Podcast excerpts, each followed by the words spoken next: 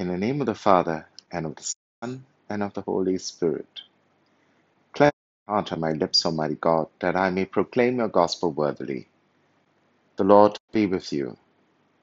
A reading from the Holy Gospel according to Mark. The chief priests and the scribes and the elders sent to Jesus some Pharisees and some Herodians to catch him out in what he said.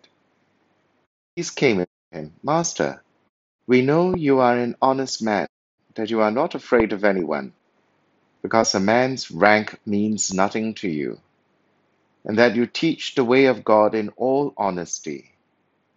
Is it permissible to pay taxes to Caesar or not? Should we pay? Yes or no? Seeing through their hypocrisy, he said to them, Why do you set this trap for me? Hand me a denarius and let me see it. They handed him one, and he said, Whose head is this? Whose name? Caesar's, they told him. Jesus said to them, Give back to Caesar what belongs to Caesar, and to God what belongs to God. This reply took them completely by surprise. The Gospel of the Lord. The religious authorities, enraged by our Lord's stinging parable of the wicked tenants, which was obviously targeted at them, now sends a contingent to wreak vengeance against him. What strange bedfellows! The group was made up of Pharisees and Herodians, who would not just merely avoid each other in social circles, but viewed each other as the enemy. Our Lord, ironically, brings them together. They present a debacle to the Lord for his solution. Would he advocate paying the Roman tax? Now, both the Herodians and the Pharisees had opposing positions on this. The Herodians guarded and maintained their position and power precisely by seeking the patronage of the Roman Empire which would include helping the latter collect the tax from their own people. The Pharisees, on the other hand, were purists. They would have taken a more populist position in resisting this tax because it was a visible sign of their humiliating subjugation, and more so because they viewed it as sacrilegious, since the Roman coinage had an image of Caesar and an accompanying inscription which declared his divine lordship over his subjects. So, whichever way our Lord weighed in on the topic, it would seem that the Lord had only two options. They gave him only two options yes or no. So, whichever way he went, he would get in trouble with one faction or the other. Well, this was the ultimate design of this hypothetical question to either get our Lord in trouble with the imperial authorities and be accused of sedition, or lose the popular support of the people. They thought that they had found the perfect question to trap our Lord in an inescapable dilemma. But our Lord sees through their subterfuge and calls them out. He turns the table on them by asking them two questions of his own. First, he asked them to produce the coin. That was a trap that he had laid for them.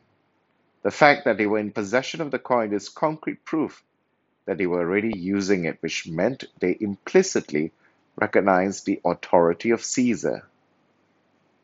Jesus would ask them two questions Whose head is this? Whose name? And his detractors immediately answers without skipping a beat Caesar's. The quick answer betrays the fact that they already had the answer, and they have made up their minds without even waiting for our Lord's reply. Our Lord then spells it out clearly Give back to Caesar what belongs to Caesar, and to God what belongs to God. His answer comes as a shock because St. Mark records that his audience was completely surprised by his reply. They were expecting one of two answers. We should either pay the tax and be hated by the people for being a Roman collaborator, or reject the tax and be declared an insurgent? The answer which our Lord gives is not to be confused with the modern concept of separation of church and state, which argues that both religion and government have their own respective jurisdictions, and neither should intrude into the sphere of the other, nor should they interfere with each other's prerogatives.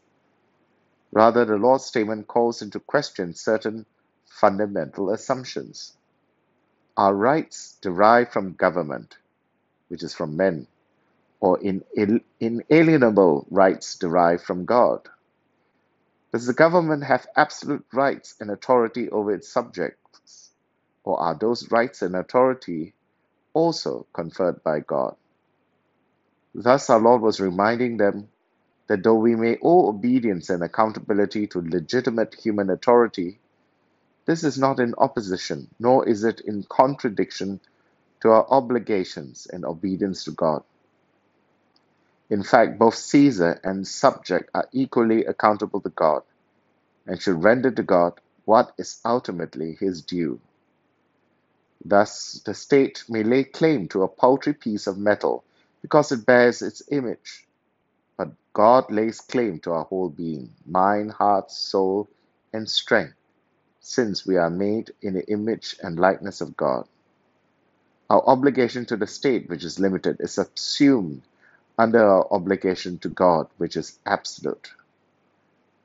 What is implied in our Lord's generalization is this Do not give to Caesar, to the state, to society, or to any human institution what belongs to God alone and to His Son, which is your absolute, unconditional allegiance and devotion.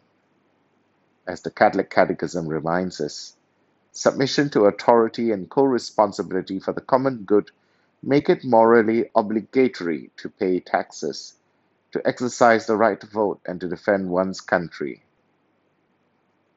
However, the Catechism continues the citizen is obliged in conscience not to follow the directives of civil authorities when they are contrary to the demands of the moral order, to the fundamental rights of persons, or the teachings of the gospel.